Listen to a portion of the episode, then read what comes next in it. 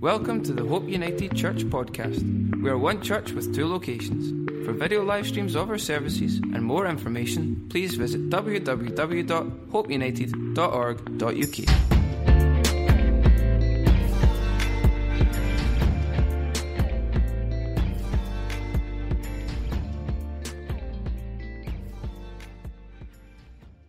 We have been in uh, John chapter 3 for about 25 weeks now, I think. Uh, a long time, it seems. And Jesus is just coming to the end of Jesus' uh, encounter with Nicodemus. So Jesus is, we're still, we're still just at the, the cleansing of the temple where he, where he flung out all the, the animals, up to 250,000 animals he put out because they were all indulgent in selling animals for sacrifice and making money from it, and money changers were there and giving people a bad deal and a bad rate.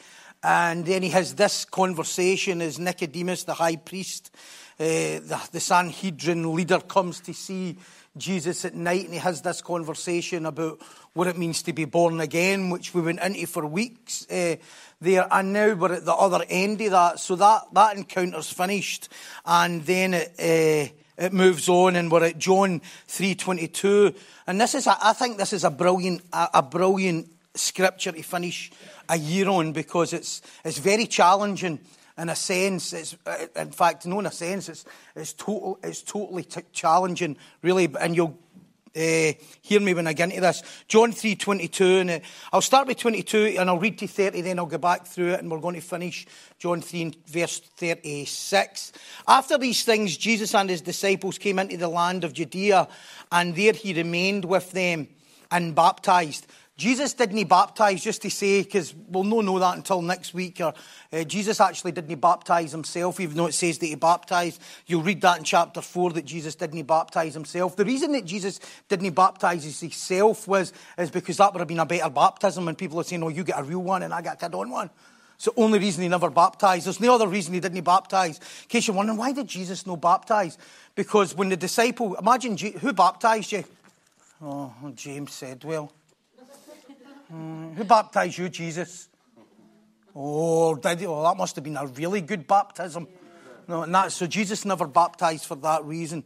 Uh, after these things, Jesus and his disciples came to the land of Judea, and there he remained with them and baptized. Now, John also was baptized in Enon near Salim because there was much water there. We're talking about John the Baptist here, okay? Uh, and this is John the Baptist's return. As we know, we spoke much about John the Baptist in chapter 2 uh, as he was baptizing people and Jesus arrived. And it says, Behold the Lamb of God who takes away the sins of the world. And we read a bit about John, who John was. There's no greater man than John. We read a lot about John, and then he kind of in the next scene, he wasn't there. He was no involved with the Nicodemus thing, but he was still going about his thing. So here's John back in the scene now. John also was baptizing in Enon and Salim because there was much water there, and they came and were baptized. For John had not yet been thrown into prison. Then there arose a dispute between some of, some of John's disciples and the Jews about purification. Purification is just another word for baptism.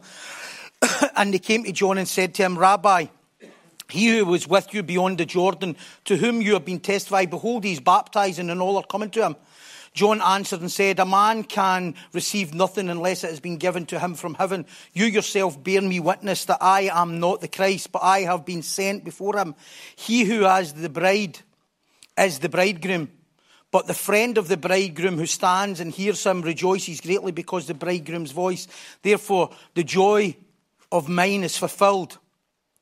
He, he must increase, but I must decrease. The subheading for this morning is, is we must decrease. In order for Christ to increase, we must decrease. It's that simple. I know that's no rocket science, but you would think it would be in church today. The, in order for Christ to increase, we must decrease. Two musts. Two musts here in this scripture. Christ increase and our decrease. If Jesus is not becoming more, we will definitely be. That's for sure. If Jesus is not becoming more, you are becoming more. Uh, in every area of life, our importance, our obsessions, our needs, our desires, our wants, our prejudices, our greeds. If we are increasing, Jesus is decreasing. Uh, if your problem's increasing, I will guarantee you that Jesus is inc- decreasing. And I don't mean your problems. We have more problems, but how we handle them. Uh, and vice versa. If Jesus is increasing in your life, it's because you're becoming less. Yeah. Now, simply, this is, this is a simple one sentence, yeah, one sentence thing. If we are not decreasing, it's because Jesus is not increasing. Yeah, you could, that, that's worth the admission money alone. That's it. That's your, that's your go to, as Callum calls it. That's your go to 2019 message. You need to become less, he needs to become more. All right, see you later, I'm off. Simple as that. And I hear people going on and on about their problems and their issues. And listen, we know we want to help people and we understand that. Their problems and their issues and they can't handle anything, death by duvey, and they've got no pain threshold. Uh, Absolutely no pain. Social media stops people having a pain threshold. Yeah. Uh, I, am not, I'm, not, I'm not endorsing it. In fact, I'm not endorsing it at all because it's not very good. But I watched a clip of one of the Scottish comedians, Kevin Bridges' new DVD. I don't, I don't recommend it, actually. I don't. He's getting worse, and uh, I, I, think it's. Anyway, I'm not recommending it. But he did say something that I thought was dead poignant in it. Uh, and he talked about uh, when you used to be a young boy and you used to ask girls out, no, you would have to go up to their face, say, Do you want to go out with me? And you would get a knockback right in front of your face. You would have to deal with the rejection. No, you don't need to deal with rejection. You send it on Facebook. You don't need to deal with pain now. Social media makes you st- alleviates any pain that you need to face because you never need to have an encounter with people. And in that point, he's right. He was trying to make it funny. I, I didn't think it was that funny, but anyway, I thought it was true though. No, I hear people going on about or their problems, their issues, they can't handle anything, they can't control their emotions. No, and I understand we're on a journey with that. Uh, can't stop talking about all that's happening to them. And do you know when you hear that, all I hear is, I'm increasing, I'm increasing, I'm increasing, I'm increasing. Jesus is decreasing as I'm increasing constantly. Uh, today in the modern church, the minister and the preachers are getting more and more elevated. Yeah. I go to so and so's church. I hate when people say they go to so and so's church and my name's mentioned in it. I, I honestly, I can't stand it. No, I can't stand it. No, I go, oh, is it so? And understand some things have got to be identified by something. Uh, but the ministers, the preachers are getting more elevated and Christ is getting diminished more and more in church. That's what's happening in the day's modern church. They are now the star of the show. This is what's happening. Stars on Sunday, we should call it. Yeah. Remember that Stars on Sunday? That's what it is. Stars on Sunday. Guest pre- star preachers, celebrity preachers. Well, Christ is almost an afterthought now. They seem to be the celebrity pastor's purpose seems now to be to elevate us. So he's now elevated, and his job is to elevate us. I'm going to turn you all into superstars for Christ. Make us into amazing, and that's the crux of the day's modern church. How can I get you from no being great to amazing? This is the, this is the whole premise of church today. We say things like, don't let anybody tell you you're no great. Well, I'm going to tell you today you're no. Uh, don't let anybody tell you you're no special. I'm going to tell you you're no. Don't let anybody tell you that you're not the apple of God's eye. Don't let anybody tell you that. All that stuff to elevate you. And because people come through the church broken, we think we need to build them up and make them less broken the best way to make people less broken is take lead them to the cross and who died for them. Yeah. Only three things, eh? We live by grace and then we're slaves to that grace. Yeah. And our devotion is to be better slaves to that grace. Yeah. That's kind of that, that's the alabaster. See the see the woman with alabaster Oh, That's how she lived her life. She, she was she was granted grace. Yeah. Through her devotion, she devoted herself to that grace and then became a slave for the gratefulness of that grace. That's it. To do what? To elevate him. Say to oh, don't, don't let anybody tell you you're not great. You're the apple his eye. You are, you are amazing. You're invincible. You're untouchable now. We are teaching increase. That's what we're teaching in church. We're teaching increase, and as we continue to teach increase, Jesus is continually decreased yeah. in the church. Anytime you see or hear of ministers or ministries being elevated, you will see Christ being diminished and silenced. Roman Catholicism is totally about that. I mean, practically solely about elevating the papalty. No, and putting big hats on and crazy stuff and elevating them and parading them through towns and cities and stuff. Carrying them in thrones and all that sort of stuff. That the modern church is no better the day. Jesus has became Father Christmas. He comes out once a year, lavishes with gifts, answers our letters, i.e., prayers, and then flies into the night sky and comes back next year to see how you're getting on with your wonderful gift. no. Oh, We playing with them all, as Callum says, indulgences or indulgences. We merely are using them for our un- increase. That's how we teach in church today. We're using Christ for our increase. I know that. Listen, I, am coming for this. I've been there. This is, I'm not just, no, I, we've been there. We've been there as a church when you're constantly teaching that stuff. I read this the other day and I need to read it out to you. You know, this is this this will seem controversial, but listen, you know what? You've got to teach error as well as truth, okay? Oh, I, I, I get into bother or something. Oh oh, oh, oh, oh, oh, oh, oh, with snowflakes. No, no, no, no. Leave, leave the church alone. The church is okay, is it? Is it? It's in the worst state than it's ever been in. You know what I mean? See, the thing is, you have to teach error. See, the thing is, see when you're bringing up your kids, do you just teach them what's good? No, you don't. You have to teach them what's wrong as well. Oh, so here's here's the thing. Here, this is absolute classic. If I can if I can get it. Okay, there's a conference coming up next year, February 2019 in uh, England. Okay, uh, it's called She Is. This conference is called the Reformation. It's a good start. Okay, good start. Where'd you hear this? Where'd you hear this? This is how this is how the conference goes. Okay, this is the this is the synopsis for the conference. I'll get into it a bit more. This will freak you out. Okay. I am quite sure, so it's big, big sign, the Reformation. Boom, boom, boom. Beautiful, you know what I mean? You know what I mean? Common book, £95 it is. 95, unless you get early bird at £75. I am quite sure there are many moments through history that nobody realised were shaping the future. When Martin Luther hammered his doctrinal challenges to that church door in the 14th century, 1517 that was, the future of the church, and even more importantly, the future of every person's walk with God, was reformed forever. Really? Really? Was it? Was it everybody's new reform because of Martin Luther done?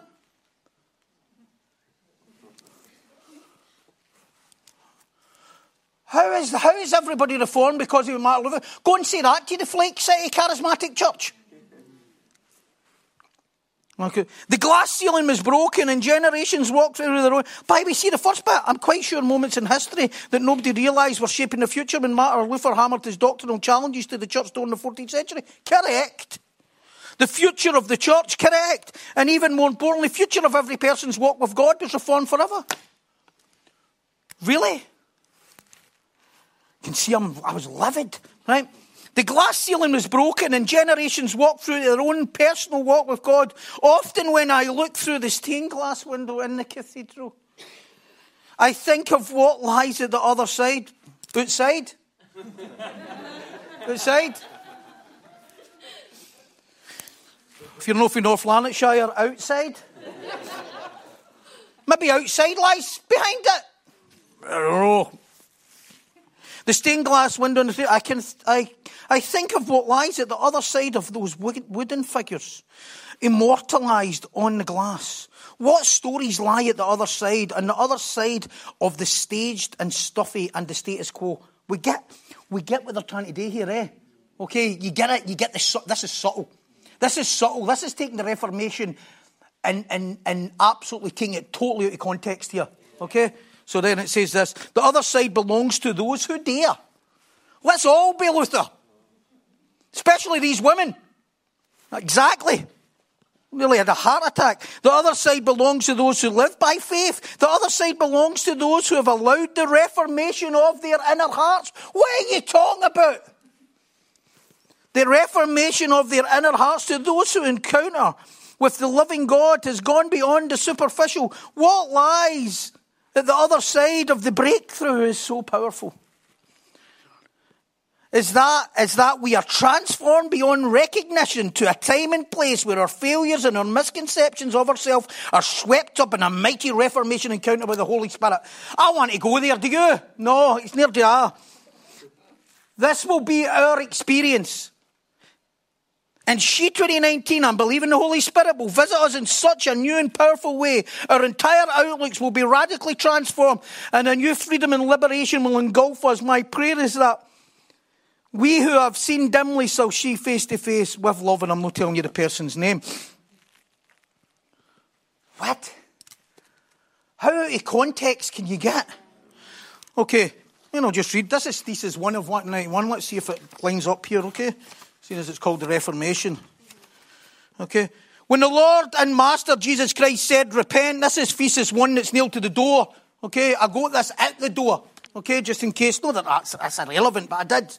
No, it just makes it a wee bit more German. Do you know what I mean? So, when the Lord and Master Jesus Christ said, Repent, he willed the entire life of, to the believer to be one of repentance. Well, that's getting on today with your synopsis for the intro. Let me read the synopsis for the speakers. Okay? This gets better. Again, I won't say their names. So and so is in full time ministry for 26 years. She is recognised internationally. I've never heard her.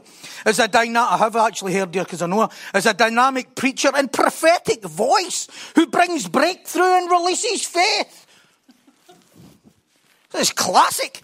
She is known for her down to earth ministry style. Oh, is that what she's known for? That's wonderful. It'd be better she was known for a slave to Christ. She was known for her down to earth ministry style and is committed to the contemporary expression of God's power. So and so is also known for her effective training in preaching, hearing God's word, and gifts in the Holy Spirit. Okay? Here's the next person. We'll not go too far here. This person has a deep love for the house and the family of God and has a passion to see spirit released through the generations. They carry the Father's heart of God. They carry that. Who decided that? Like, they carry the Father's heart of God, and we know through this ministry we will see the broken-hearted being refreshed. What is that going to do with the Reformation? Okay, let me read. Let me read Thesis twenty-one and see if it coincides with. Okay, Thesis twenty-one.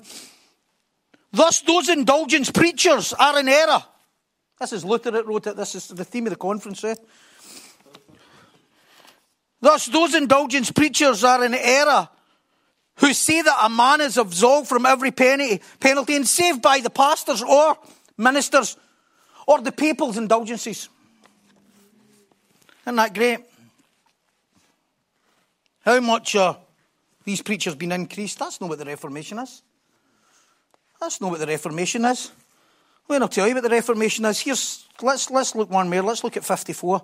54 is a cracker. Injury is done to the Word of God. When in the same sermon an equal or larger amount is devoted to indulgences, I'll guarantee equal or larger amount of that conference will be devoted to indulgences. They'll be laying on the hands, they'll be shabba dabba doing. People will be getting gifts, signs, and wonder and anointing. Where are you from? Where are you from? Where are you from? God's told me. It's like bloody comedians. Injury is done to the word when the same sermon or equal or larger amount of time is devoted to indulgence in the word. How dare you call that a Reformation conference? Seriously. Do you know, that, do you know what scares me the most? That they would do it. They actually are. They actually would do it. They actually would call it the Reformation. Crazy. That's not the Reformation. Here's the Reformation. Five solas. Scripture alone. Faith alone. So, sola scriptura. Through Scripture alone sola fide, through faith alone, sola gratia, by grace alone, sola Christus, by in Christ alone, sola della glory, to the glory of God alone. It's about the word of God. It's, Luther's thesis was to bring it back to solely about the word of God being authority in our life. Nothing else to, to highlight where it became other than the Word of God. This start conference is about everything other than the Word of God. If it was about the Word of God, the women wouldn't be preaching in the first place. Well, they could be women, of course, but not like that. Okay, let's get back and pick out. You can see how that'd be really popular, wouldn't it? It's not right. Let's go. No, so you've got to get women going, oh, how was that the Reformation thing? Without a Bible. Without, mean, but 2,000 women, you probably about 50 have a Bible. The Reformation conference with women, we need Bibles. Well, we've not got a Bible, we've got a handbag. Listen, I'm not trying to be male chauvinist here. I'm having a go at the, the, the, the theme of the Reformation. It's not what the Reformation is. Oh, some Holy Spirit anointing asking you where you're from because God's got something special for you. So I go to with the Word of God. John 3 22 to 36. After these things, Jesus and his disciples, we'll just get back through this and see what, see what the scripture actually wants us to learn rather than she is. Uh, after these things, Jesus and his disciples came into the land of Judea, and there he remained with them and baptized. Now, John also was baptized in Aenon near Salem because there was much water there, and they came and were baptized, for John had not yet been thrown in prison. Then there arose a dispute between some of John's disciples and the Jews about purification, that being baptism. And they came to John and said to him, They come to John the Baptist, Rabbi, he who was sitting with you beyond the Jordan, to whom you have testified, behold, he is baptized. Listen to this. That Jesus guy Behold, they're all baptized. This is what they're saying. He is baptizing, and they're all coming to him now. That's shocking. I mean, I cannot believe it. They're saying, hold on a minute here, John. To John the Baptist. This is the followers of John the Baptist. Can we just have a chat with you here? This Jesus is alive, and they're all following him now. This is no right. That's what they're saying. We're not happy. Hold on a minute here. These people are now going to Jesus. What's this Jesus planet? We know he's the one you testified in, but I don't care about that. It's affecting my security. This Jesus is actually making me less important. That's what they're saying. We don't care about people getting saved. This is what they're saying. We don't care about people getting saved and finding freedom we're no special anymore because of it. And listen, these people are not being faithful to John the Baptist here. It sounds that they're defending John, but they're just defending their own status. Listen, no everybody that defends you is faithful to you. I've, I've learned that in ministry. No everybody is faithful. Not everybody that defends you is faithful to you. Some are really just defending their own status. And these followers of John are no faithful people or gracious people. They're self indulgent. Their baptism was not unto the Lord, but to help them increase their own life. I've seen that over the years. I've seen it here over the years. Where people get baptized for the sole reason to bring increase to their own life. And no increase Christ and decrease themselves. So much is done and said in church today to increase people. It's the whole, it's the whole ethos and the whole methodology the day in church to increase people or increase the church even. But few really disciples being raised because they have this competing, self indulgent, I'm the star of the show thing going on now. And Jesus has got all these gifts and he's going to turn you into a total superstar. Listen, I've seen this and I've spoke to I've, I've spoke to pastors and people about this, and I think this is what's going to happen to you, and what happens, happens. See if we keep teaching and empowering, empowering messages, motivational speech messages, then leaders need to stop moaning when they create a diva culture. Yeah. Sobering, innit? I think I should have just stayed in the day. Listen, leaders need to stop moaning when they keep on teaching motivational, you're amazing messages and then crack up when they create a diva culture full of crybabies, self indulgent people who want all the attention and want the platform and want to be the star of the show. If that's what you preach, that's what you're going to raise. You're going to raise people that are going to feel devastated when they're not picked, devastated when they're not included, devastated when they're not getting a turn, hating somebody else getting a turn. This is really what was going on here. This is here what was going on with John's disciples, John the Baptist's disciples. They weren't happy that they were no longer the centre of attention. If we continue to teach Christ and Him crucified and continue to elevate Him, then two things are going to happen in a church. The follower will either decrease, yeah, and Christ increase, or they'll leave in a huff and become part of a Facebook troll brigade. That's what will happen. To justify the lack of submission to the word. amount of people I know that's left church and you say, What church do you go to? I don't need to go to church today because you were never in church in the first place. You were in a motivational speech thing. You were in a motivational speech society.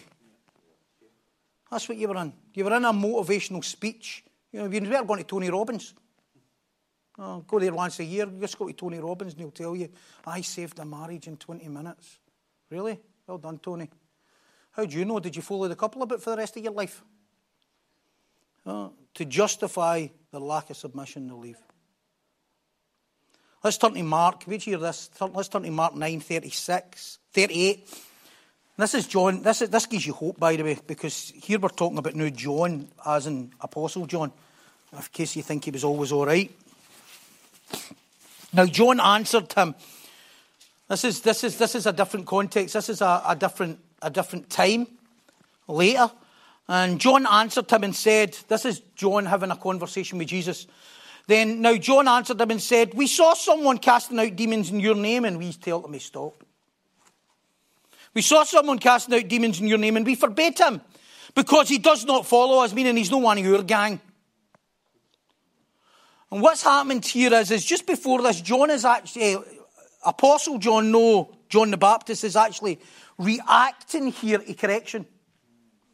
He's been corrected. Jesus, before this, rebukes the disciples because he overhears them having a conversation about who's going to be the greatest. Yeah, so who's going to be the greatest? And Jesus, before this, is rebuking them and who's going to be the greatest? John saying, Jink will be me, Jink will be me. And what happens is, the next thing he does is to compensate his correction. See, this is what people do. To compensate his rejection, he tries to impress Jesus again. You ever done that? Guilty. Guilty. You ever done that? And trying to compensate his rejection and prove his worth, it backfires because John at this moment in time is desperate for increase. He needs to increase. His need, in fact, to increase is no diminishing Jesus. He's actually stopped people casting out demons in Jesus' name because he's no increasing enough. How amazing is that? Actually stopping the gospel getting preached because they want to be the star of the day. Actually, the gospel's not getting preached to the four corners of the earth. But in this occasion, people are not getting healed. He don't cast out demons in Jesus' name. And John's reacting, John's reacting to his pride and his ego. You ever done that? You ever done that? You ever been corrected and then you go and try and impress again? Oh, no, you've been corrected, you've made a howler.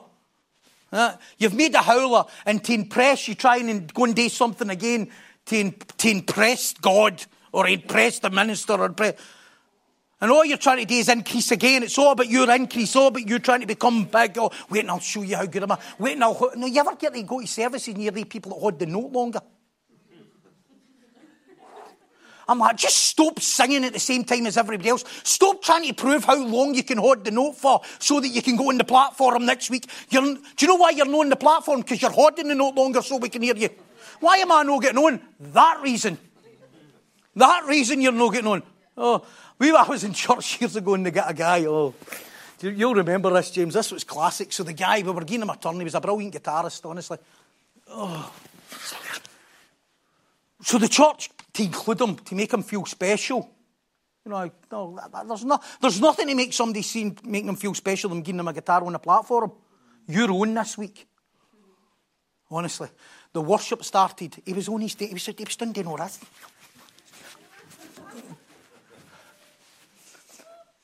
was like Jimi Hendrix on the platform. Oh, God was nowhere near it. Nowhere that. You know, worship, just in case. You know what worship? See the music in worship. Oh, and we, we've got a way to go because we're having to transition we're having to transition from modern rock worship where you can't hear the singing or the space or the, or the noise of the guitars and the drums. So that's that's the do you know that? Do you know the heart for worship? What it's meant to be is, is see the music. It's to complement the singing. That's it. It's not the music to drown out your bad voice. Okay, like let's just play the music and we'll just no sing. Ah, you're not even singing. Oh, because we end up being dead self. Listen, do you know why you don't like it? Because you're self self conscious. I'm a self conscious worshipper. We've got a problem. We've got a problem if you're a self conscious worshipper. Oh, is it because you're trying to increase? Oh, so the music in worship is to harmonise the voices of the congregation who are praising God. Not to drown them out with rock music. That's the. And then, all right, we'll build this bit up, right? That's a bit, I feel it, I feel it, and all that stuff. It's all indulgence. So here's John just given an opportunity here. He's been, he's been corrected. He's got a chat. I'm, I'm going to prove my worth here. How? How much does that make Jesus increase when you start trying to impress people? You ever noticed that? The more you try to impress people, the less impressive Jesus becomes. I think there's nothing uglier, really. I don't think there's anything uglier than a self indulgent Christian, do you? Yeah. Really? I don't know. I don't think that. I think a self indulgent, non safe person's pretty no nice, but see a self indulgent Christian, oh, it's just like, whoa, isn't it? It's just like, wow. His need to increase made Jesus decrease. They're casting out demons in your name, Jesus. So what I've done is seen as I'm a brilliant believer. This is what he's saying. You know I'm a brilliant believer, and I'm, I'm probably the best believer. Jesus. This gives you hope. This is John. This actually gives you hope. This is John, the disciple that Jesus loved, being a total blocker. really? This does give you hope. Oh, John, the disciple of Jesus loved. We've, we've read chapter 1 and 2. We're annoyed, John. What's he playing at? Do you know what he's playing at? He's playing at being a superstar. Yeah. He's playing at trying to impress. He's playing it. He's an approval addict. We're casting out demons in your name, Jesus, but don't worry. I stepped in. Hoping that he'll go like, You're amazing. I remember years ago as a young boy, and this is probably one, it's one of my first memories. Okay, it's, it's, it's, it's a sad story and it's a helpful, it's a sad story, but it was a dead helpful story in retrospect as I look back. Years ago, I was on holiday in England and I was in South Shields with my mum and dad. And there's a, I don't know if you've ever been there eh, in that area. You maybe have seen it in the Great North Run, and there's and it's just seemed to be this mile. It's about three, three or four mile long, a, a, a promenade. Promenade's a bit posh. It's not even as good as that, but it's three or, it's three or four miles long a road. And we were going to get the bus, and I was maybe about five or six years of age, can't remember, around about that age. And I decided to dally between, you know, that way you're looking for approval, right? So my dad's there, right? And I've now got a cunning plan. I'm going to show him how fast I can run. You ever done any of that stuff? You know, wait to impress him. Something like that. So, because you could see miles down the road, like three miles, you could see when the bus was coming. Yeah? yeah? So my mum decided, what we'll do is, well, the bus is coming just for fresh air. Uh, uh, we'll walk to the next bus stop, knowing that we'd hundreds of time to get to the next bus stop. So I'm like, ah, opportunity. Opportunity for approval. So what I done was, I'm like, ah, I'll dilly. So I carried on. I, I, I loosened my lace deliberately to tie it again, right? So I'm doing like that. I'm watching the bus. My mum and dad's way ahead now. So my plan is, I'm going to shockingly see the bus. Okay? I know you're going to see this, you're going to think this is a wee shame. But well, it isn't it, isn't it, right? So I'm going to see the boss, right? And then I'm going to shock. I've seen the boss. I'm going to sprint to the bus stop, and my dad's going to see me and going to go, You are an amazing runner. I have you are a gazelle, wee man. That's what I'm hoping for, right? That's what I'm hoping for. You are a gazelle. I've never seen you being able to run like that. What a runner you are. You're awesome. You're amazing. Whoa, whoa. You are increasing me, man. So the bus comes, shock, and I sprint like the clappers. Honestly, I couldn't have run any faster if I tried. You know, I'm nearly falling. I'm running that fast. You know what I mean? And I'm sprinting because I had new trainers on. And now you can run faster when you've got new trainers on. you know, you're a wee boy. So I had new trainers on, and you can always run like the clappers when you've got new jeans on. And I started running, and I ran for the bus. And I just got to the bus in time, and my dad looked at me and he's like, ah, on the bus shoe off. Oh, it's devastating, isn't it? De- I was devastated.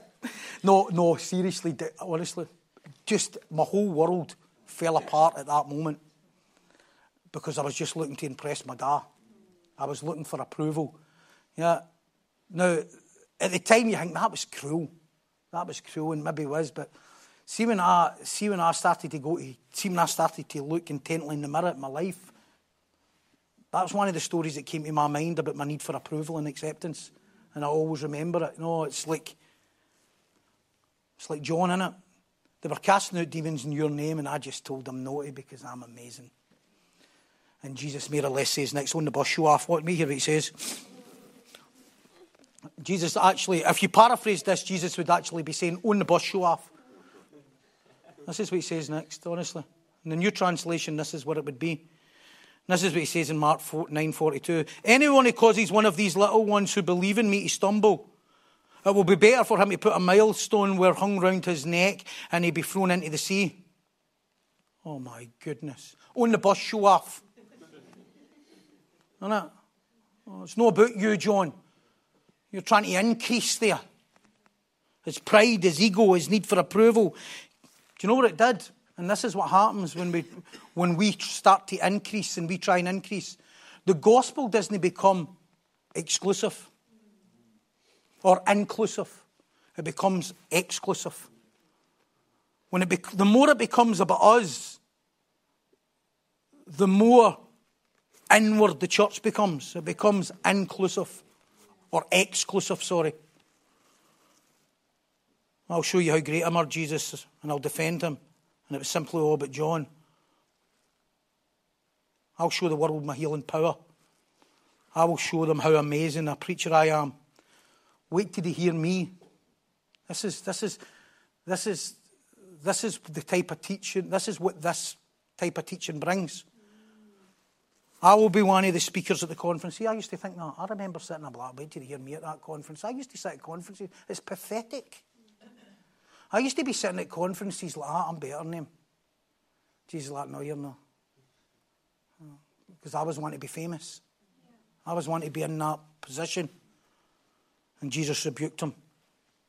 That's no the John as I bring this in. That's no the John we know the day. That's definitely no the John we know the day, and that's where you get great hope. When Mark wrote that event, by the way, just to let you know, it was after the event in John's Gospel. And after the event of John the Baptist. This is amazing because if you think about it, at that time when John the Baptist is saying what he's saying, which is 30 AD, years later, John the Apostle would have known he'd done that. But yet it's still humble. Actually, still willing to put it in.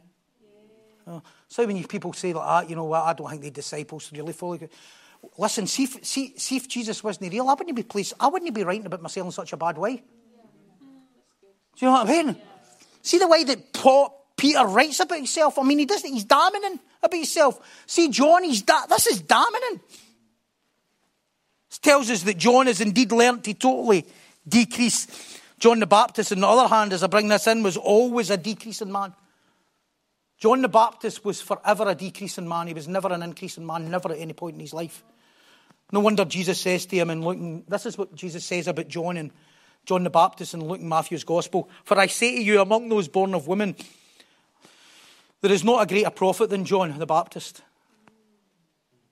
There's not a greater man than John the Baptist. Why? Why was there nobody greater? Why was there nobody greater? Because John the Baptist is the only prophet, Old Testament prophet, who prophesied of the coming Messiah and seen the coming Messiah. He pro- hold on. He prophesied of the coming Messiah and he seen the coming Messiah. He never seen his fullness. Uh, okay, let's get back to John, verse 27. John answered and says, A man can receive nothing unless it has been given to him from heaven. You yourselves bear me witness that I am not the Christ, but I have sent, been sent before him. He who is the bride is the bridegroom, but the friend of the bridegroom who stands and hears him rejoices greatly because the bridegroom's voice. Therefore, this joy is mine is fulfilled. And then verse 30. This is the, this is the verse. Oh. He must increase, but I must decrease. No competing. This is what makes John the greatest. John the Baptist knew he was no worthy. This is what he said to him. This is what John the Baptist said about himself in John 1 27. There is one coming after me who is preferred before me, whose sandals whom I am not worthy to loose. Do you know what that means? See in the Old Testament, see what would have happened is. See, slaves, a slave's job was when their master arrived that they, they loosened their sandals. That was their first job as a slave, was to loosen their master's sandals. As soon as they arrived at the house, they would be down on their knees loosening their sandals. John the Baptist is so decreased as a human and elevated Jesus so much, he said, you know what? Even the, the least of the, the slave roles, I'm leaving worthy to den to Jesus. John, every turn, every single turn, elevated Christ. That's what he did. Every single turn, John elevated Christ and decreased himself. Every opportunity, how can I increase Christ by devaluing? We're not talking about false humility here. No, I've heard many people say, well, it's not me, it's all about Jesus. I've heard all these healers, you know, uh, I'm not doing it, it's not me, it does it. Is it no? It's all about you, but it's all about you. It's not about me. I'm, pressed, I'm preaching in Jesus' name. It's not about me. It's not about me. It is about you. It's false humility. In fact, it's an ad. It's, do you know what it is? It's an inadequacy masquerading this humility. That's what it is. Oh, you've seen it for years. Oh, I'm a healer. I've got a healing ministry. I've got, I've got a heal. Have you? you got a healing ministry? Really brilliant. But it's not about me. It's about Jesus. It's inadequacy masquerading as false humility or as humility. Do we honestly believe Jesus? Listen to this. Do you honestly believe that Jesus would allow people to go about healing to make themselves famous? I think John MacArthur says it a better way. Do you think God would impart such power onto people with bad theology? It's the best way. Shocking theology, but you've got all the talent and all. The, why would God bestow such power onto bad theology? From verse 31 to 36, anyway, I better go hear this. John is more or less just giving another account of the start of the chapter. It's, is phenomenal. And then it says this. This is how much. Listen to how John the Baptist is. Every word he says is to decrease himself. Verse 31. He who comes from above is above all. This is talking about the virgin birth again, and this is him getting right into the detail of who Jesus is. He's deity. He who is of the earth is earthly and speaks of the earth. He who comes from heaven is above all. And what he has seen and heard, that he testifies, and no one receives his testimony. He who has received his testimony, he is certified that God is true. This is saved by grace through faith. He's back into the whole, he's just bookending the whole chapter. For he whom God has sent speaks the word of God, for God does not give the Spirit by measure. The Father loves the Son and has given all things into his hand. He closes with this scene in verse 36, which is one of the most amazing verses in the Holy, the Gospel of John. It's just amazing. John 3.36. He who believes in the Son has everlasting life, and he who does not believe the Son will not see life, but the wrath of God abides in him. There a right motivational speech message there, eh? The whole of John's gospel is about one thing.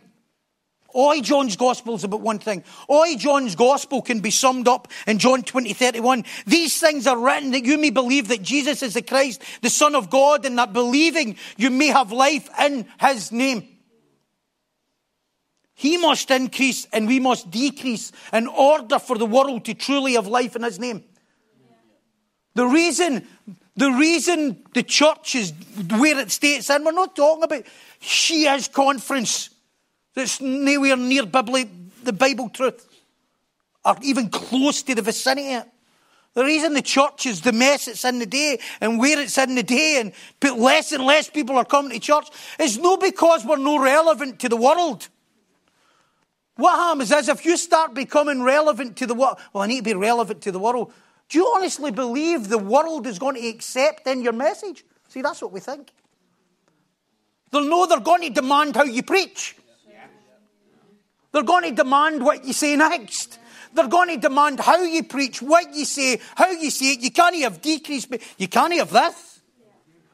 Because it's going to start demanding what's acceptable here. We think if we accept them and all their faculties and what they are, then they'll accept our message. That isn't how it is. What they'll do is they'll demand next how to preach the message. Then they'll demand how to change the gospel. Then they'll demand what needs to be accepted. Then they'll ask you to accept this and accept gender equality and this and that and gay marriage and all that. They, they start, that's what they start demanding next. And this all seems like, oh no, the church has gone all radical. This is when revival happened in Scotland. You know, revival happened in Scotland. Revival didn't happen in Scotland when some woman preacher from Australia came out to England to talk about her own prophetic ministry and how amazing and what's your name and where'd you come from. Revival happened in Scotland and everywhere, and the Reformation and the, the, the, the explosion of the Reformation happened because the Word of God started to get preached without compromise. Yeah. That's where the change happens. Yeah. That's where we decrease. That's how we can become overcomers. He overcomes will inherit all things. That's how we can deal with our mind. That's how we can deal with overcoming. That's how we can deal with all sorts of stuff. Somebody asked me the other day, How do you deal with my codependency? I says, Dead simple, really. Dead simple, really. You've been saved by grace if indeed you're saved. You're a slave to Christ, what you should be living like. And you devote yourself to the gratitude of that grace. That's it. We're trying to hook people into your schemes and plans. That's why we must desire to die to self. Imagine everywhere you went, it wasn't about you, and it was about him. It wasn't about your awkwardness. It wasn't about how you felt. It wasn't about being popular. It wasn't about being liked. It wasn't about being smart. It wasn't about being excluded. It wasn't about that. It was about Christ. Yeah. That's revival. Oh, but the world wouldn't accept it. No, the world wouldn't. But them who's foreknown, Maybe would. How do we know who would receive it and who wouldn't? We've got such a, a mindset of being ashamed of the gospel. We are so ashamed of the gospel that we don't want to talk about that, so we keep on elevating ourselves. That's why we must desire to die to self, to be crucified with Christ. I was at a conference, I'll close with this, in April. It was a total culture shock for me. Uh, me, Callum, and Fraser went. It was a total culture shock. Uh, we went to this conference down in uh, Staffordshire, and uh, we were into the conference, and we're used to the big opener, you know, the big opener, because that gets you really emotional. I mean, we need the opener to feel good, you know what I mean? It's entertainment then at the end of the day? Uh, and then we, nothing. We went to the conference and the speakers went up to speak and Nay, like, let's give a standing ovation to this superstar here. Yeah. Never seen anybody trying to get elevated above the word at all at any given point during the conference. I've seen men and brothers in Christ loving each other and I've seen them honouring each other off the platform. Yeah. I've seen them standing side by side with each other and loving each other and supporting each other and encouraging each other.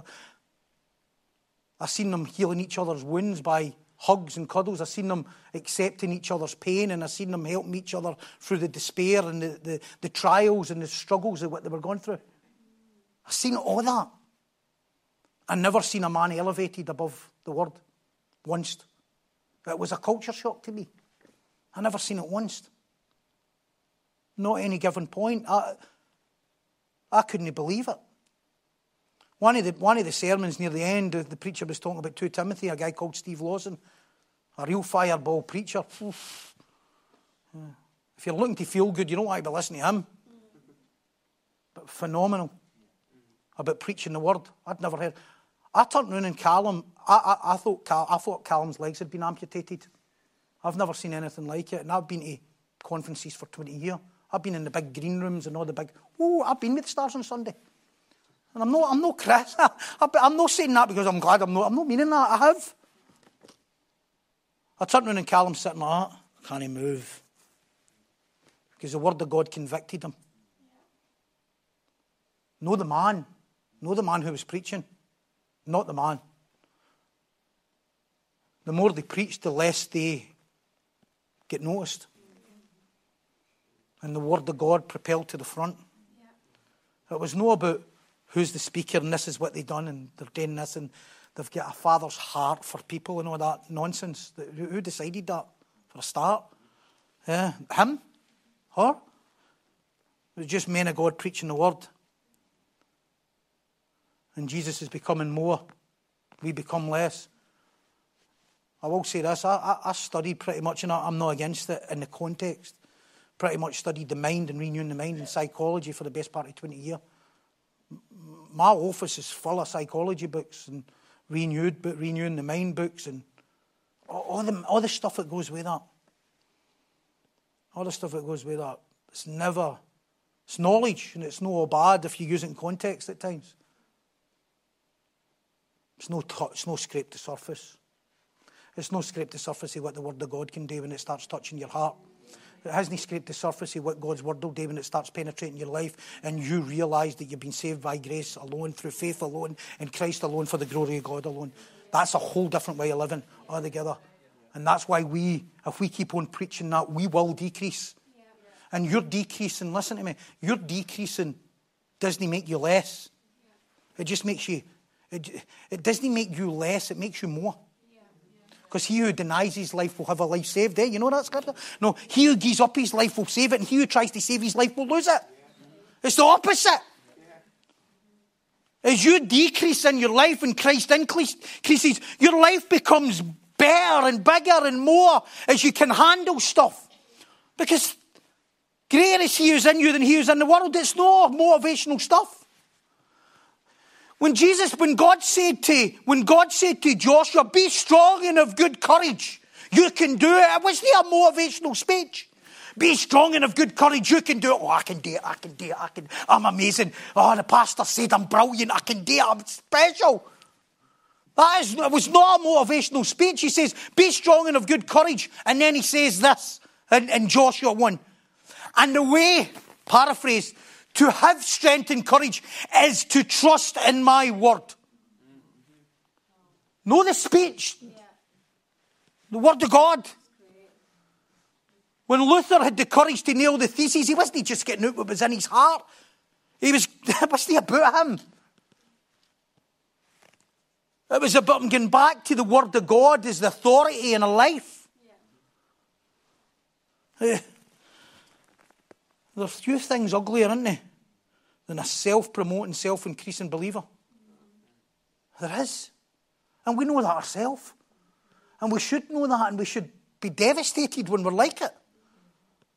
There's nothing worse than trying to self preserve your agenda, you know. You're just like, what am I doing that for? Oh, well, I hope you think that. What am I doing that for? That's not right. Who am I trying to kid here? Who am I trying to kid? Who am I trying? Who, am I, who am I trying to impress here?